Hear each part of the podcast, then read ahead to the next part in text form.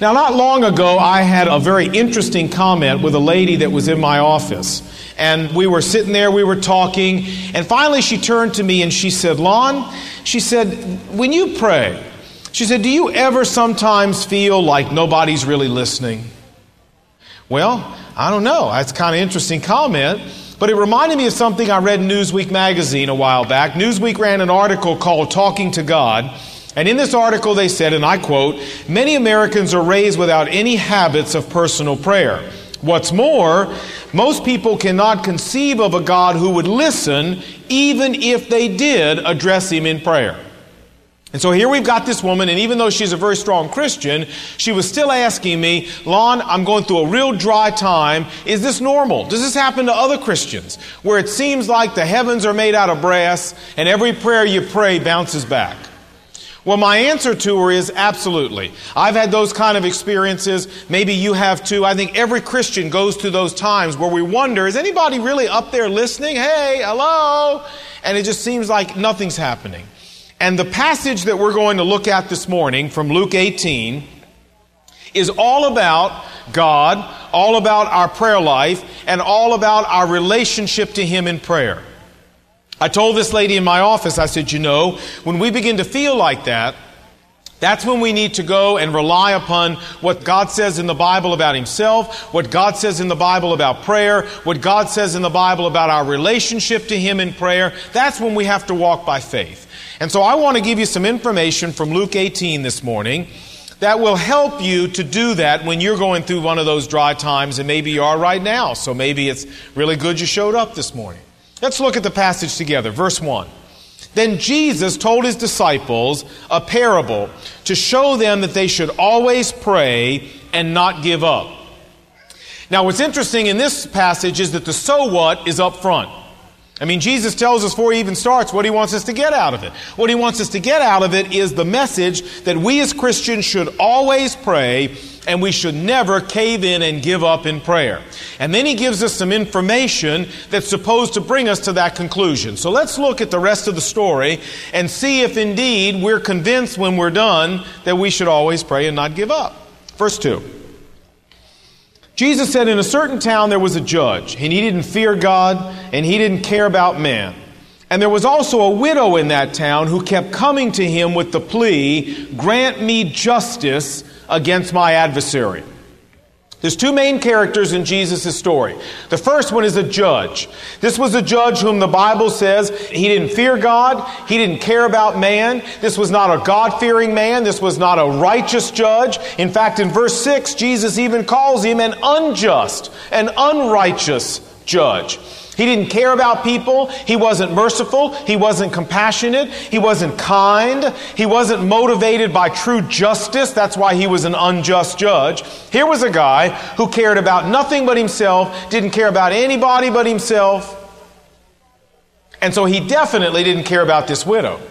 Now the widow, verse three, we need to understand that in the ancient Near East, widows were a very disenfranchised group of people. In the ancient Near East, they had no legal rights. They had often little income. They had no rights in society. So here was a woman with no legal power and no economic power and no social power coming to a judge who was only going to do something for somebody who had some power and that could benefit him. You understand what we've got here? The stage is set, a woman who's powerless, coming to a judge who could care less about her. She has no clout, she can't offer him any benefit in any way, and yet she's asking him to do something for her. Well, what do you think probably happened? Do you think he probably said, "Oh, sure, I'd love to help you. What do you need?" You think that happened? No, of course not. All right, let's look. Verse four. "And for some time, she kept coming to him," verse three says, She kept coming to him. For some time, verse four, he refused. Well, we knew that. We could have written that, right? We knew that's what he was going to do. But she kept on coming. She kept on coming. She kept on coming. Day after day after day. And finally, verse four says, he said to himself, "Look, even though I don't fear God, even though I don't care about men, yet because this woman keeps bothering me, I will see that she gets the justice she wants, so she won't eventually wear me out with her coming." This woman refuses to give up. She begins getting on his nerves. She begins driving him batty. He sees this woman in his dreams. He begins to hate coming to the office in the morning because he knows she's going to be there waiting for him. He hates going home at night because he knows she's going to be sitting out there waiting for him. He tries to go around the back entrance. She's there. He tries to come in early before hours. She's there. She follows him to lunch. And he says to her, "Woman, what is it about no that you don't understand?" But she just keeps coming and coming and coming and coming and coming. And finally, he says, verse five, "This woman is bothering me so much." The Greek word literally means to beat somebody up to the point that you give them a black eye. He said, "This woman is pummeling me to death. She's going to give me a black eye so that I don't fear man. I don't care about God, but this woman's driving me nuts. Give her anything she wants and get her out of my face." You know the movie What About Bob? Female Bob right here. That's all I need to say. If you've seen the movie, you know what I'm talking about. Does not know when to quit, just keeps on coming and keeps on coming. Now, I kind of think there's a little humor in the story here. I mean, you know, here's a guy who says, "There's not a man in the world that intimidates me. And God himself, I'm not even scared of him. But this woman has found a way to drive me out of my picking mind." I think that's kind of humorous. Uh-huh. But you understand the point. The point is, you got a lady with no power, but a lot of persistence. You got a judge who doesn't care one lick about her. She's absolutely meaningless. She's not worth the dust on the road to this judge. But because she keeps on coming, won't give up, won't cave in, won't lose heart, she finally wins in the end. That's the story. Got it? Okay. Now, it leads us to the really important question, and what's that? So what? Right, Lon, so what? Now, friends, we need to be real careful or we're going to interpret this little story. We're going to get the point wrong. Here's the common interpretation. The common interpretation is that this woman kept pestering the judge, bugging the judge, going after the judge, pressing the judge, until finally, reluctantly, the judge went, "Oh, all right, just take what you want and get out of here." And often the way it's presented is, if we as Christians will keep pestering God and bugging God and going after God, eventually, and somewhat maybe reluctantly, God will give us what we want. Now, I'd like to say to you that in prayer, I believe there is a need for stamina. And in prayer, there is a need for persistence. But I believe that this is not the point of this story at all. As a matter of fact, I think the point of the story is the exact opposite. That the message of this parable is found in the contrasts that are in the parable. In other words, the judge and God, are they alike? No, they're totally different. The widow and us as Christians, are we alike? No, we're totally different. The heart of God and the heart of the judge, are they alike? No, they're completely different. The message of the parable is not that the judge is like God and we're like the widow, but that the judge is not like God and we're not like the widow.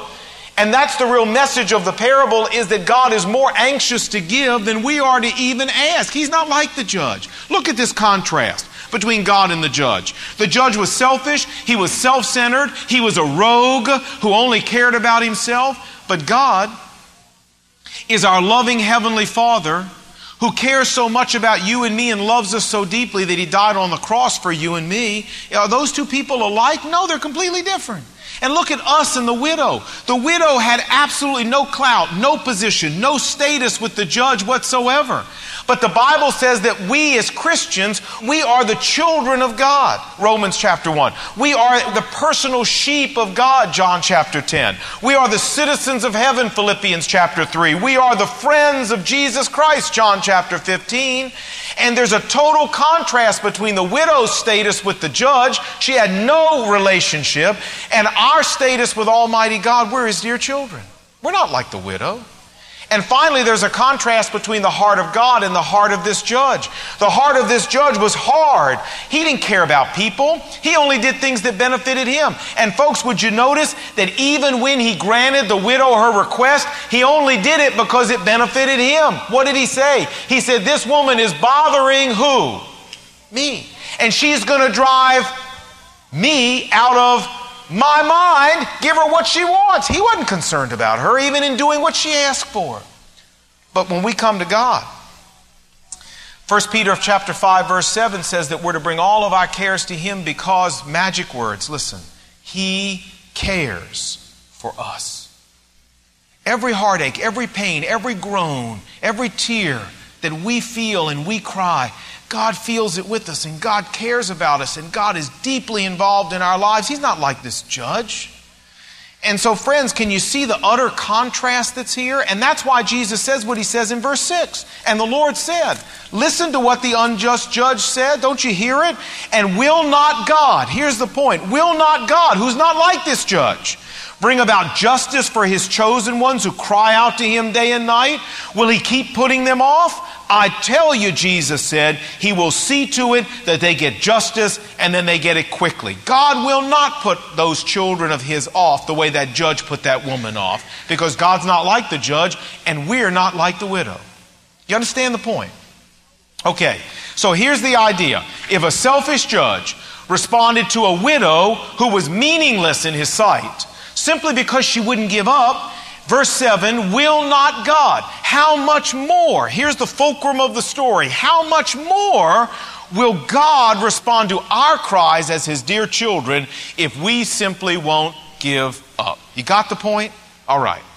So what Jesus is teaching here is that God is listening, and that God does care, and that he's more anxious to answer our prayers than we are to ask. And because of that, verse one, we should never stop praying. We should never give up. So long as Jesus is alive and you're alive, it's always too soon to quit in light of the heart of God. Now, I got a care card, you know, not too long ago, and there's no signature on the front. It's blank, or I would have called this lady. But I want you to hear what she said on the back. She said, please pray for my husband, an atheist who hates Christians, and especially his wife. I think she's his wife, by the way. That, I think that's how it connects. If you really have a heart for unsaved people, then pray hard for this man. I have prayed for him for twenty plus years, and I can't pray anymore. Forgive me, Lord. I just want to go home. That's all that's on it. I have prayed for him for over twenty years. I can't pray anymore. Just take me home. I've had it. And I got that, and I sat there and I thought, golly, I wish that lady would have put her phone number, put her name or anything on it so I could call her. I mean, I don't even know who sent this to me. I don't even know if she's here this morning. But what about this lady's comment? I mean, you say, Lon, all right, I hear what you're saying here in Luke eighteen, and I understand the point, but how do you take what Jesus is saying in Luke eighteen, and how do you connect it with this, huh? Here's a woman praying for her husband for twenty years, and God doesn't do anything? So how is it that God's going to move quickly and listen to all of our prayers? And Lon, while you're at it, could I ask you, how about all those things that I've been praying for all those years, that God's never answered my prayers, and I've gotten frustrated, and I've gotten discouraged, and I've been ready to give up? Well, if Luke eighteen is true, then what's going on in my life? How come he hasn't answered all my prayers? I mean, I would like an answer to this woman's question, and I'd like one for myself, too. Well, let's answer the question. How come God sometimes doesn't seem like he's responding to your prayers the way Luke eighteen says he's going to? I have three reasons why God may not be responding to your prayers the way you want him to. Write them down, put them on your dashboard, they'll help you. All right, number one. Why doesn't God sometimes respond to our prayers the way we want him to? Number one, because many times what we're asking for, God knows is not good for us. Many times what we're asking for, God knows, is not best for us to have. Now, I want you to look back in James chapter four. James chapter four, if you're using our copy of the Bible, it's page eight fifty-five, James chapter four. James four, verse three. Here's what it says. It says, when you ask, verse three, when you ask, you do not receive sometimes, and here's why, because you ask with wrong motives, that you may spend what you're asking for on your own pleasures. Dear friends, do we understand that God is not Santa Claus here in America? I'm not sure we do. Do we understand that God is not the genie in the lamp? You know, we rubbed a little lamp and out pops the genie, and then the genie's there to give us whatever we want. Do we understand that God didn't make the world, and God didn't put you and me in it, and God didn't offer to become our Savior and our Lord just so he could give us all our creature comforts that we feel like having? Do we understand that? I, I don't know if we do fully. But you see, God is not in the business of being your genie or my genie. God's in the business of leading people to per- personal faith in Jesus Christ, so their sins can be forgiven and they can go to heaven. And then for those people who are willing to come to Christ, God is in the business of raising up those people who become His own children to becoming men and women of God. That's what God is in the business of doing. And folks, so many times we come along and we ask God for things that do not fit with God's purpose for what He's trying to do with us. We ask God for things that if He were to give them to us, we would self-destruct. And many times the reason God doesn't give us what we want is because as a good father, He's dedicated to giving us as His children what is best for us, not just what we feel like having. I mean, being a father is not easy in that regard. I was out with my teenage son yesterday, and we were walking up to Sports Authority. We'd parked the car, and we were walking in. And I said, you know, I can't wait until you get old enough. We'd been kind of arguing in the car a little bit about the fact that he was wrong, and he wouldn't admit it, because I knew he was. And we're going back and forth about this. And so, you know, I'm going, oh, I wish I was as smart as you are. And so when we got out, we're walking in, and I said, you know, you know what I'm waiting for? I'm waiting for you to get to be a parent, so you can look back and realize what a great dad I am. That's what I'm waiting for. And then I said to him, I said, son, what do you think the odds are of that happening? And he said, fifty-fifty. Oh, I'm just biting chop. But I'm a patient man. I can wait. And I just hope I see it before I die. But my children, if I gave my children everything they want, you know what my children want? They probably want what your children want. My children want to play video games all day. They want to stay up and watch television all night. They never want vegetables to appear on their plate. They want to stay up to midnight on school nights and one or two o'clock on the weekends. They want to lay in bed and be waited on hand and foot and never do any chores around the house and have me and Brenda serve them. You say, well, do you do what they want? Are you crazy? Are you out of your mind? No, we don't do what they want. Absolutely not. Girls, I want to tell you something.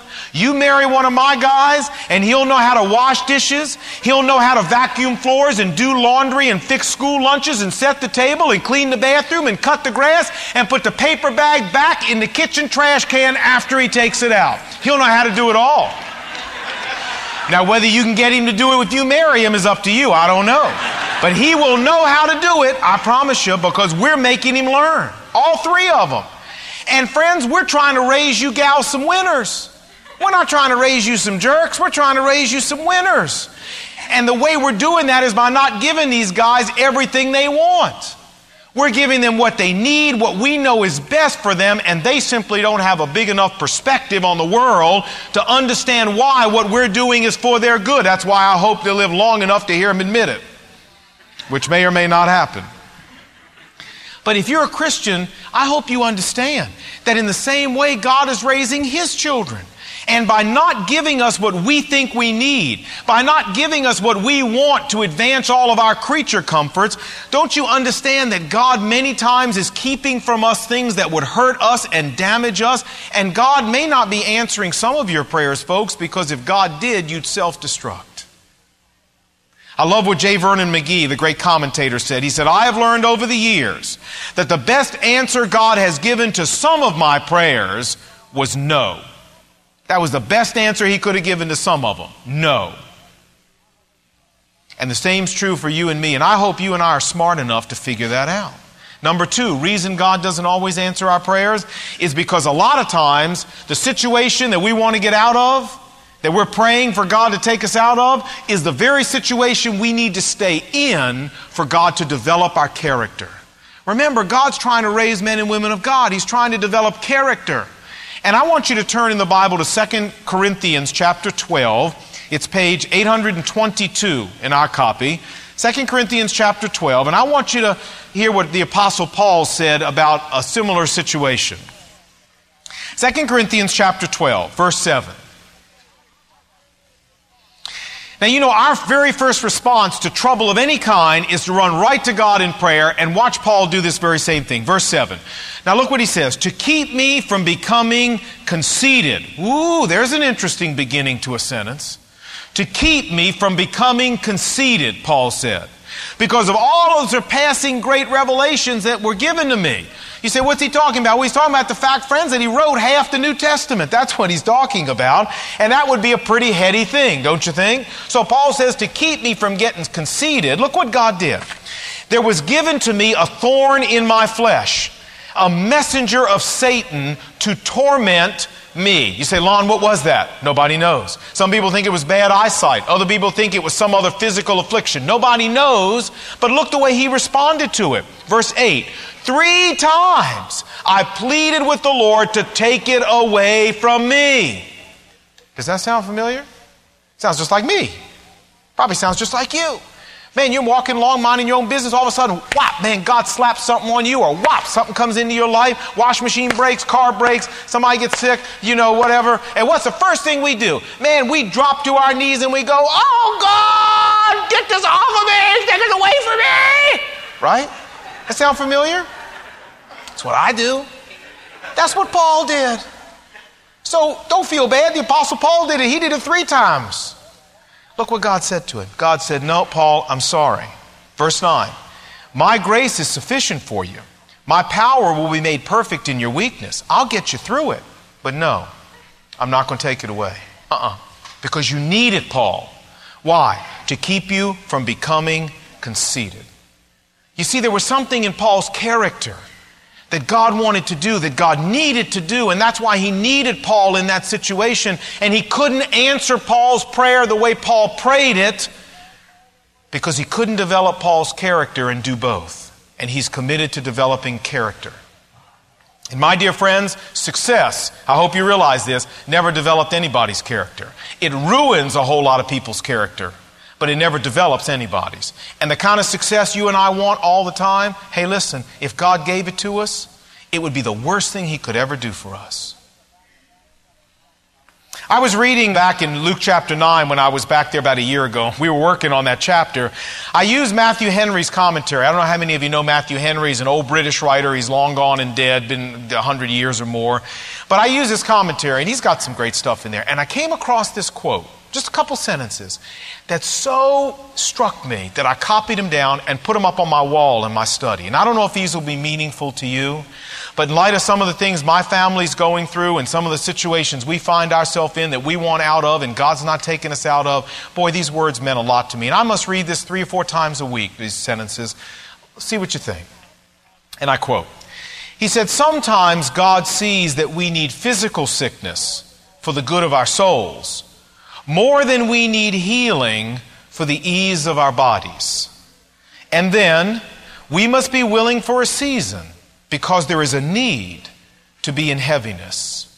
But when God sees that the work is done and that we need healing, we shall have it. End of quote.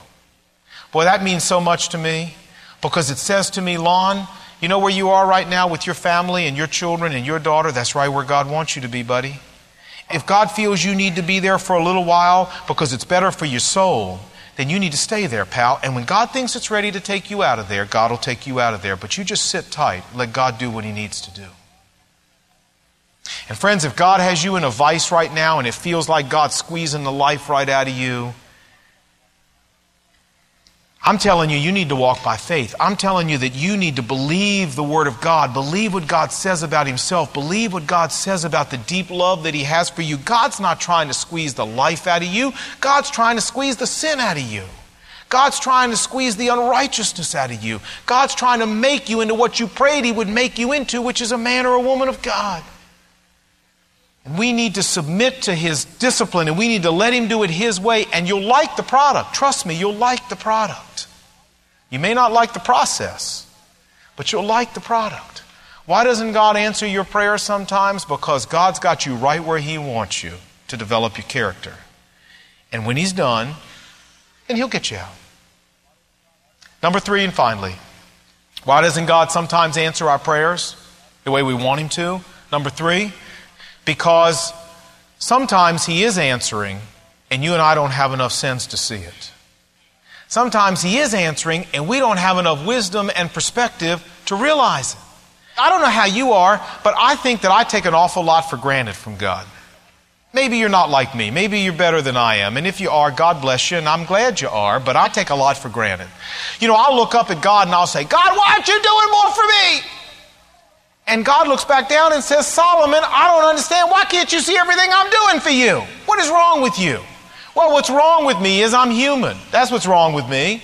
What's wrong with me is I have this tiny little tunnel vision on the world and this tiny little bit of tunnel vision on my life, and I want everything done inside this little tiny tunnel, and if God doesn't answer me right inside this little tiny tunnel the way I've got it all worked out in my mind, then I say, God's not answering my prayers. But you know, God is not working in this little tiny tunnel I'm working in. God's working in a big, expansive universe. And God is doing all kinds of things for me and all kinds of things for you that may not fit in your little tunnel. And we need to be wise enough to look outside the tunnel and say, maybe God is doing a lot more for me than I realize. I'm just not smart enough to have figured it out. I love Psalm one oh three. It says, praise God and be thankful for all of His blessings. He lifts your life from the pit. He forgives your sin. He heals your diseases. I mean, you know, I get over colds and things go away and I caught the mumps and didn't die. I mean, you know, God did do all this stuff for me. And then it goes on to say He doesn't deal with us the way our sins deserve, but as high as the heavens are above the earth, that's how great His mercy is. God's not doing something for me? Come on. And friends, I believe that God's probably doing more for you than you realize. But maybe He's not doing it inside that tiny little tunnel you've got constructed. So you're saying, God's not answering my prayer. Oh, wait a minute. Maybe He is, but He's just not doing it the way your little tunnel's constructed. As you know, my little girl has a seizure disorder. It's a bad one. About a year and a half ago, our local neurologist down here really threw up his hands and said, look, I don't know what else to do with her. She's only two, and she was then about less than a year old. And he said, she's harder than most cases I've ever dealt with. Y'all need to go see a place like Hopkins. So we began being treated up at Johns Hopkins. They have a pediatric epilepsy center, and that's where we go for our main treatment. And when we go up there, it's kind of interesting. We go in a room, one person comes in, talks to us, they come back, another person comes in, they talk back, then they all go confer. Then the main doctor comes in with all the little ducklings behind her, you know, all the interns and the residents, they all waddle in behind her and they all fill the room. And that's kind of how it works at one of these teaching hospitals. And so we were there once, this was about four, five, six months ago, and they said, we want you to meet somebody. This is a doctor from Canada, Nova Scotia. He's the foremost pediatric neurologist in all of eastern Canada. You know, de-dot-de-dot-de-dot. I never heard of the guy. Shook his hand. Nice to meet you. God bless you. You know, big muck-a-muck. I don't know who he is. Never heard of the guy. That's great. You know, I'm glad he's here. And he said, we had brought this new E E G that we had had done on our little girl. You know, that's a brainwave tracing. We'd had it done down here. And he said, would you mind if I look at that before we come in to talk with you and meet your daughter? And I said, no, I don't care, sure. So he took it and went over in the other room, and you could see him, you know, working his way through it. You know, they're about that thick, you know, and they worked their way through it.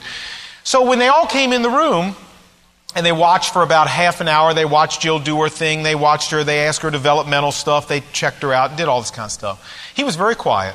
And then at the very end of our time together, he made this comment. He said, you know, He said, when I looked at that E E G over in the other room, having never seen your daughter, and now I come in here and I see your daughter and how well she's doing, he said, if you'd have told me that E E G went with that little girl, he said, I never would have believed it. He said, the E E G is so bad, and the little girl is doing so good. He said that you could not have convinced me if I hadn't seen it with my own eyes. That E E G and that little girl went together. He said, you all are very lucky. And I said, well, you know, we had a lot of people praying for her. I know what else to say. And as we were walking out of the hospital that day, I was real quiet. And Brenda said to me, you know, what's wrong with you? You know, something's not right. What's bothering you? And I said, well, I don't know how to quite explain this to you. But I said, you know, for a while now, I've been praying and saying, God, with all these people at McLean Bible Church praying for my little girl, and with all of my family praying for my little girl, and with all these friends we've got around the country and the world that know us praying for my little girl, God, why aren't you doing something with my little girl? Why aren't you healing my little girl? Why aren't you answering prayer? I mean, how can you not be responding to all of that prayer?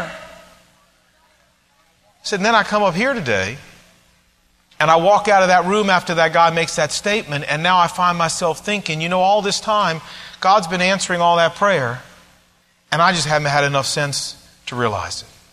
And I said, right now, frankly, I feel pretty crummy. That I would impugn God and say, God, how could you dare not answer the prayer? And all of that time, He's answering, and I was just too stupid to see it. I feel pretty crummy right now. And friend, I'll tell you something. If you're praying, God's answering your prayer.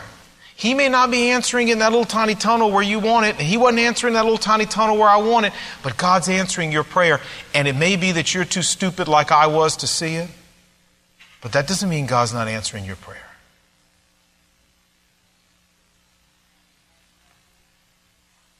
You need to just broaden it out a little bit and say, God, show me how you're answering so I won't impugn you falsely like I did to him. Well, why doesn't God answer our prayers? Those are three reasons. Let me make one last comment and I'm done. What if I'm praying for somebody that is like this lady? I mean, what if I'm praying for a loved one and they're not coming to know Christ? twenty years! This lady said she prayed for a husband. What do I say about that? Well, what I say about that to you, my friend, is that if you're praying for a loved one, God wants that loved one to come to Christ more than you'll ever want them to come to Christ. The Bible says, First Timothy two four, God wants everyone to be saved and come to the knowledge of the truth. But there's a complicating factor, and that's the free will of your friend, the free will of your relative. Matthew chapter twenty-three, Jesus said, how many times I wanted to gather all of you people in Jerusalem under my wings, and you would not. You see, man has free will, friend. And God will not, God never has, and God never will compromise the free will of man. I believe if you're praying for somebody to come to Christ, God is doing everything He can justly and righteously do to bring that person to Christ. But He will not trample on that person's free will. That person's got to make the decision he wants to come. God can woo him. God can lead him. You can take him to water, but he's got to want to drink. And even if that friend of yours dies and never comes to Christ, you listen. God did everything He could justly and righteously do to bring your friend to Christ. You got to believe that because it's true. But don't you dare give up. Don't you dare give up. It's too soon to quit. I'm a Christian today because of the prayers of a dear black lady. Her name was Cora Lee Goodman. She was my housekeeper. She began when I was two months old, and she worked for me until the time I left for college when I was eighteen. And I'm a Christian today because of the prayers of that lady. That lady prayed for me and my family twenty-one years until I came to Christ. She prayed for my dad, for my mom, for my brother. And when I came to Christ and I was twenty-one years old, I went to find her. She was living in Portsmouth, Virginia. I went back to find her and to tell her I'd become a Christian. And I showed up at her house. I had hair out to my shoulders and bell bottoms and a tank top on and motorcycle boots and my dog with me and a backpack because I'd hitchhiked up there from Chapel Hill. And so, I, you know, I was not what you normally saw walking down the street. But anyway, I showed up at her front door, knocked on the door. She came to, actually, she peeked through the window first. And then she opened the door and I told her who I was. I wasn't sure she recognized me. And I said, she said, what are you doing here? I said, I've come to tell you that I gave my life to Jesus Christ. And she said, Lord, have mercy, honey, come on in here. That's what happened. And I went inside and we sat down and she said, you know, when I came to work for you when you were two months old, she said, I began praying for your family. She said, but honey, I never thought the day I'd see you be a Christian. I said, well, here I am, bigger than life. And I'm a Christian today because of twenty-one years of praying by that black lady. You know, she died in nineteen seventy-five and went to be with the Lord. My dad came to know Christ in nineteen seventy-six. In nineteen eighty-nine, my brother came to know Christ. In nineteen ninety-two, my mother came to know Christ. All four of the people she prayed for came to know Christ, three of them after she was dead and with the Lord. Friend, is it ever too soon to quit? You bet. Don't you ever quit. You know, God may answer some of your prayers after you're gone. He didn't promise He'd answer them all while you were still here. Three of the four people she prayed for in my family came to Christ after she was gone. But God honored those prayers. It's always too soon to quit. And in closing, may I say, if you're here and you're not a Christian, if you're here this morning, I can assure you somebody's praying for you too. But you know what? We can't pray you into the kingdom of heaven. We can't pray you into being a Christian. God can lead you to the water, but you got to want to drink. And my challenge to you, if you're here and you've never trusted Christ as your personal Savior is, yeah, we love you and we'll do everything we can, but you've got to make a decision whether you want Jesus Christ in your life or not. And nobody's going to make that decision but you. Don't think, well, if God wants me to be a Christian, I'll be one. Uh-uh. God wants you to be a Christian, but you've got to make a decision. And nobody else can make it but you. And I hope that you'll understand what the rules are and you'll make that decision as soon as possible. Let's bow together in prayer.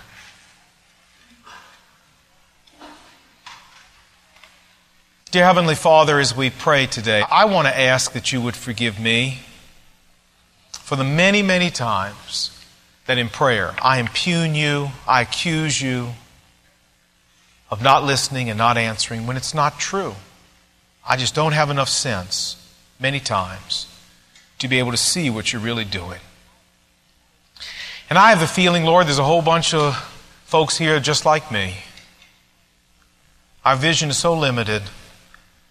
We've got such tunnel vision that, God, we really don't appreciate all that you're doing for us. Forgive us.